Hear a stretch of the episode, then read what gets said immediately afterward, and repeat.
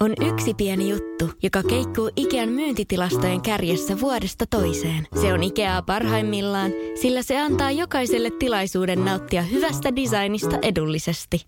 Pyörykkähän se! Tervetuloa viettämään pyörykkäperjantaita Ikeaan. Silloin saat kaikki pyörykkäannokset puoleen hintaan. Ikea. Kotona käy kaikki. Pyörykkäperjantai! Radio Novan kesä. Esko ja Antti. Mä olin eilen ja on siis tänä ja huomenna vielä Lohjan rantajaamea juontamassa ja mä olin siis eilen äh, äh, siellä jo illalla. Eilen siellä esiintyi Teflon Brothers ja Elinora. Sitten mä näin Eppu Normaali pitkästä pitkästä aikaa. Mä en ole nähnyt varmaan pari kesää. Täytyy kyllä sanoa, että bändi on erittäin kovassa vedossa. Joo. Ja siis se oli ihmisiä eilen varmaan joku, tähän mä veikkaisin, ettei mene nyt pieleen, no tuhansia ihmisiä. Ja Keski-ikäraja kahden seitsemän kieppeillä, kahden viiden Mm. ja siitä ylöspäin, niin tota, Eppu Normaali soitti puolitoista tuntia. Se oli semmoinen yhteislaulanta puolitoista tuntia. Se oli siis ihan jotain käsittämättömän upeata, kun jokainen laulo, kaikki biisit alusta loppuun. Joo. Ja sitten tota niin, semmoinen, siis vain Suomessa ainoastaan tapahtuu tässä. Se oli siis ihan lavan edessä siinä, ihan edessä oli siis kolme semmoista viisikymppistä miestä, jotka siis ilmeisesti aika kovia eppunormaali faneja, jotka siellä siis fanitti alusta loppuista keikkaa. Sitten kun tuli murheellisten laulujen maa, Mm. niin ne kolme miestä, ne, ne niin kuin piti toisiaan kädestä kiinni ja itki samalla kun lauloivat. Se oli musta jotain niin kuin niin, mä en, mä en ole missään nähnyt tollasta. Eikö Martti Syrjä ole vielä kertonut jostain? Nyt mä en ole ihan varma tästä. Mä, toivottavasti mä en nyt ole aivan hu- hu- hukassa tämän sitaatin kanssa. Mutta musta Martti Syrjä on kertonut jostain, että se vielä halusi tehdä tämmöistä vähän niin kuin kommentaaria semmoisesta suomalaisesta surkeudesta. Kyllä. Siinä niin kuin surkeuden ylistys sillä laululla. Ja Kyllä. sitten siitä tuli niin kuin monesta muustakin semmoisesta ilmiöstä, joka ensin on parodia tai mm. edes tämmöinen niin kuin humoristinen kulma johonkin asiaan, niin sit ihmiset ottaakin sen niin kuin, niin. niin kuin sydämensä lauluksi. Kyllä. Ja Se siis, on musta ihanaa. kun, kun aika usein kuulee, kun puhutaan voimabiisestä ja Mm. usein kun kysytään esimerkiksi naisilta, että mikä on sun voimabiisi, niin aika usein sanoo, että Kaijako on tiedät, supernaisia Joo. tai supervoimi tai elastisen supervoimi tai mitä on. Niin kyllä niin kuin siinä kolmikolta, kun olisi kysynyt, mikä on tämä voimabiisi, niin se olisi ollut se murhe. Mutta se oli jotain siis käsittämätöntä, että siellä niin kuin miehet, että raavat mm. suomalaiset miehet, kun ne itkee ja pitää toi. Se oli jotain niin kuin, se oli, mä en ole koskaan nähnyt mitään vastaavanlaista missään. Ep- Eput on semmoinen, mun paras lapsuuden ystävä Tuomas ja sen isoveli kuunteli Eppuja. Mä oon niin kuin kasvanut niihin mukaan. Mä en ollut aktiivisesti niin suuri fani lapsena, mutta sitten tajuu silleen, että kun mä ajoin autoa tuossa viime reissulla taisi olla just, ja sitten oli, oli, oli hyvä, hyvä keli ja hyvä fiilis, mä kuuntelin musaa autossa, ja sitten tulee joku vihreän joen rannalla, ja mä laulan sen siis alusta loppuun mukana. sitten mä niin kuin he, pysähdyin, että miten mä tiedän nämä sanat, että ne tulee jostain niin kuin Niin. selkäytimestä. Kyllä. Se oli siis, se oli ihan mahtava hetki. Ja toivottavasti siis tommosia hetkiä ihmiset pystyy kokee, koska tota, mä luulen, että että tämä tuli näille miehillekin, tiedätkö, että se, se, ne oli niin kuin niin, se oli niin voimakkaasti, tiedätkö, että ne, ja sit kun ne ei ollut mitenkään niin kuin semmoisia jurrisia, että ne oli mm. vähän, vähän siinä viinipäissä, mutta tiedätkö, että se, huhhuh, mulla on nytkin jalkarvat pystyssä. kesäaika on sellaista, ei nyt kaikille, monelle, aika usealle ihmiselle on sellaista, että sit pitkin kesää niin vähän juodaan prosekkoa ja vähän valkoviiniä ja Vähän lonkeroa. vähän lonkeroa ja, ja tota niin, pitkiä päiviä, festareita kolme, neljä päivää kestää ja sitten siitä lähtee vähän, niin ö, moni aikuinen ihminen tietää, että mitä vanhemmaksi kasvaa, niin jotenkin ne krapula-aamut, ne on niin kuin tosi pahoja. Vaikka ei olisi välttämättä joudut hirveästi mm, niin kuin määriltään. Joo. Mutta jotenkin siis nämä morkikset tuntuu, että ne on Niin se kuin- on henkistä laatua. niin, ja Helsingin Sanomat on, on tota niin, tehnyt tästä mun mielestä todella avaavan tämmöisen kirjoituksen näistä asioista, että ja nimenomaan ne ovat tutkineet tätä asiaa aika isosti. 374 lukijaa on, on kertonut, että miltä krapula liittyvä morkkis tuntuu. Ja he kertovat, että useampia vastaajia tuntuu itkettävän normaalia herkemmin. Ja asiantuntijat kertovat, että mitä aivoille kohmelopäivänä tapahtuu ja miksi yksi kokee ahdistuksen vahvemmin kuin toinen. Ja siis suurin syy siihen on se, että, eh, että tota niin, jos lähtökohtaisesti lähtee ulos sillä ajatuksella, että, että huomenna on ihan järjetön krapula. Hmm. Niin se on niin kuin jo osa syy siihen, että sitten huomenna on järjetön krapula. Eli pitää ajatella positiivisesti, minulla ei tule krapulaa lainkaan. just näin. Tämä hmm. on just se. Ja siis aika monet ovat myöskin siis lopettaneet alkoholin käytön kokonaan. Ei sen takia... lopettaneet krapulat kokonaan. ei, se olisi paha. Mutta se syy siihen on nimenomaan se, että kun ne krapulat on niin järjettömiä. Niin ja ne yleensä tulee just niin kuin tuossa 30 jälkeen. Tässä kun lukee tätä, tätä niin kuin näiden ihmisten kertomuksia, niin tämä on, tämä on niin kuin semmoisia tyypillisiä, että esimerkiksi tässäkin 42-vuotias mies kertoo, että selittämätöntä huonoa fiilistä ja tunteet ovat käyneet ylikierroksella. Liikutun asioista, jotka ovat normaalisti hetkauta. Esimerkiksi Kyynelet kohovat silmin lasten elokuvia katsellessa pienen tyttäreni kanssa. Pahin tilanne oli, kun kyynelet alkavat valomaan pingviinien Marsin aikana. Siinä on ihan järjetön morkkiskrapula. Niin. Mä muistan krapuloista sen, mä oon lopettanut juomisen niin, niin kauan aikaa sitten. On sitten varmaan mitä kuusi vuotta, viisi vuotta, joka tapauksessa. Se on kauan aikaa. Niin äh, mä muistan kyllä ne liskodiskot, jotka tuli oikeastaan vasta sitten sen krapulapäivän jälkeen. Se oli mm. musta se hirvein se yö, mikä tuli sen darrapäivän jälkeen, koska krapulahan voi olla myös ihan hauska tila.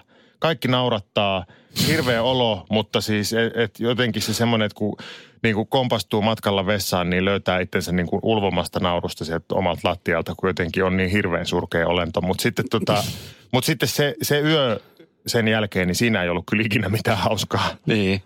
Joo. Mä siis mäkin olen nyt siis vähentänyt, mä en ole lopettanut kokonaan, mutta mä oon siis vähentänyt tosi paljon. Ja siis yksi syy on nimenomaan tämä, että itselle, vaikka olisi siis kuinka hauska ilta, hmm. eikä olisi niin kuin, tiedätkö, mitään ylilyöntä ollut missään vaiheessa, niin silti aamulla ensimmäisenä se, että miksi mä menin juomaan. Että et, miksi? Mä sitten mu- alkaa itseään piiskaa. Mä muistan sen, kun siitä oli myös keskustelua siitä, että – että voiko ottaa loivarin. Sehän on tosi monelle sun aika uskonnollinenkin asia, mm. tai usko, uskonnollisen kaltainen että ei missään tapauksessa, että mm. et ei korkata enää niin kuin silloin seuraavana aamuna. Mutta sitten oli niitä niin sanottuja alamiehiä silloin, kun mä olin siis ravintoloissa töissä tiskin takana.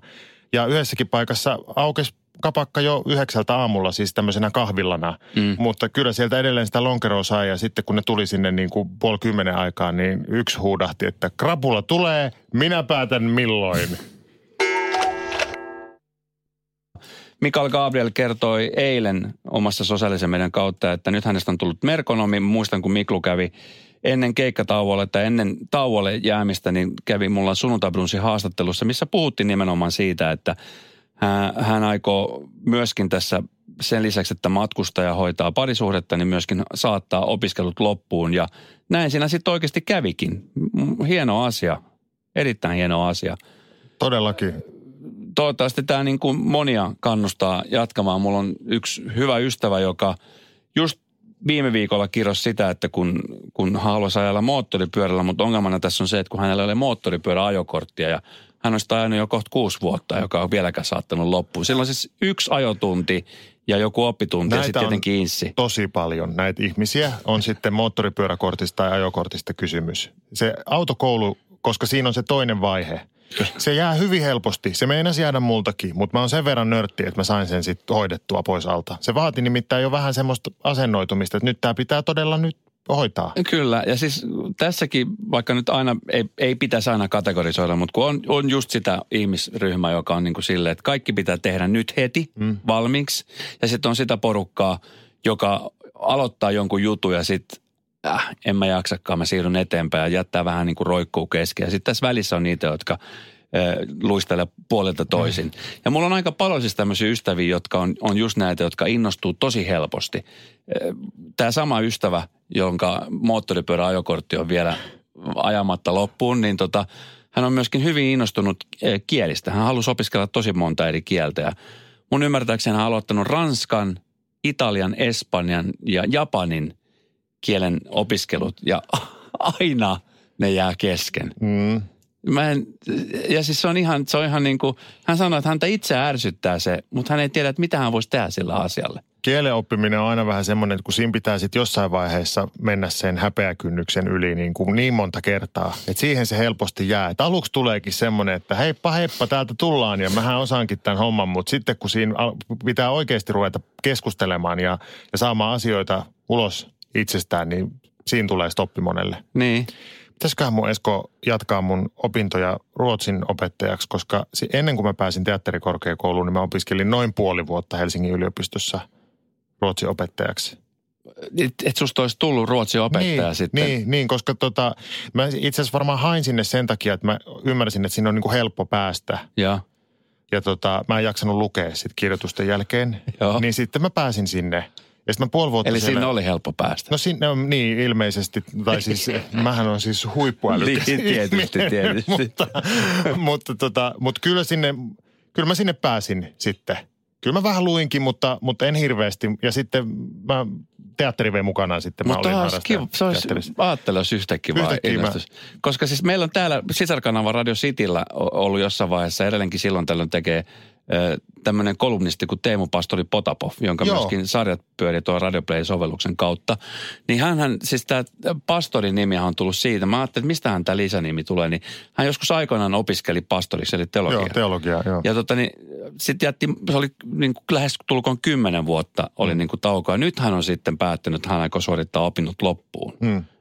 Siis nämä on musta hienoja asioita, että ihminen, joka on tehnyt kymmenen vuotta jotain ihan muuta, niin ajattelee, että okei nyt mä vien tämän loppuun. Mun ainoa ongelma on se, että mä olisin maailman hirvein ruotsin opettaja. Mä olisin julma, ilkeä, paha, nöyryyttävä ja semmoinen pisteliäs. Aina kun joku yrittää vähän liikaa, niin mä liiskaisin sen rautaisella otteella. Nei! Nei!